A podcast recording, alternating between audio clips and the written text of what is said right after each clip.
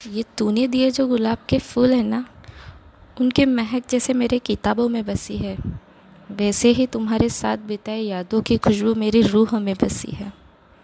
पर उस गुलाब ने जैसे पेड़ से अलग होकर खुशबू बिखेरी है ना, वैसे ही हमारा साथ नहीं तो हमारा दूर होना हमारी ज़िंदगी को महकाएगा। मेरे साथी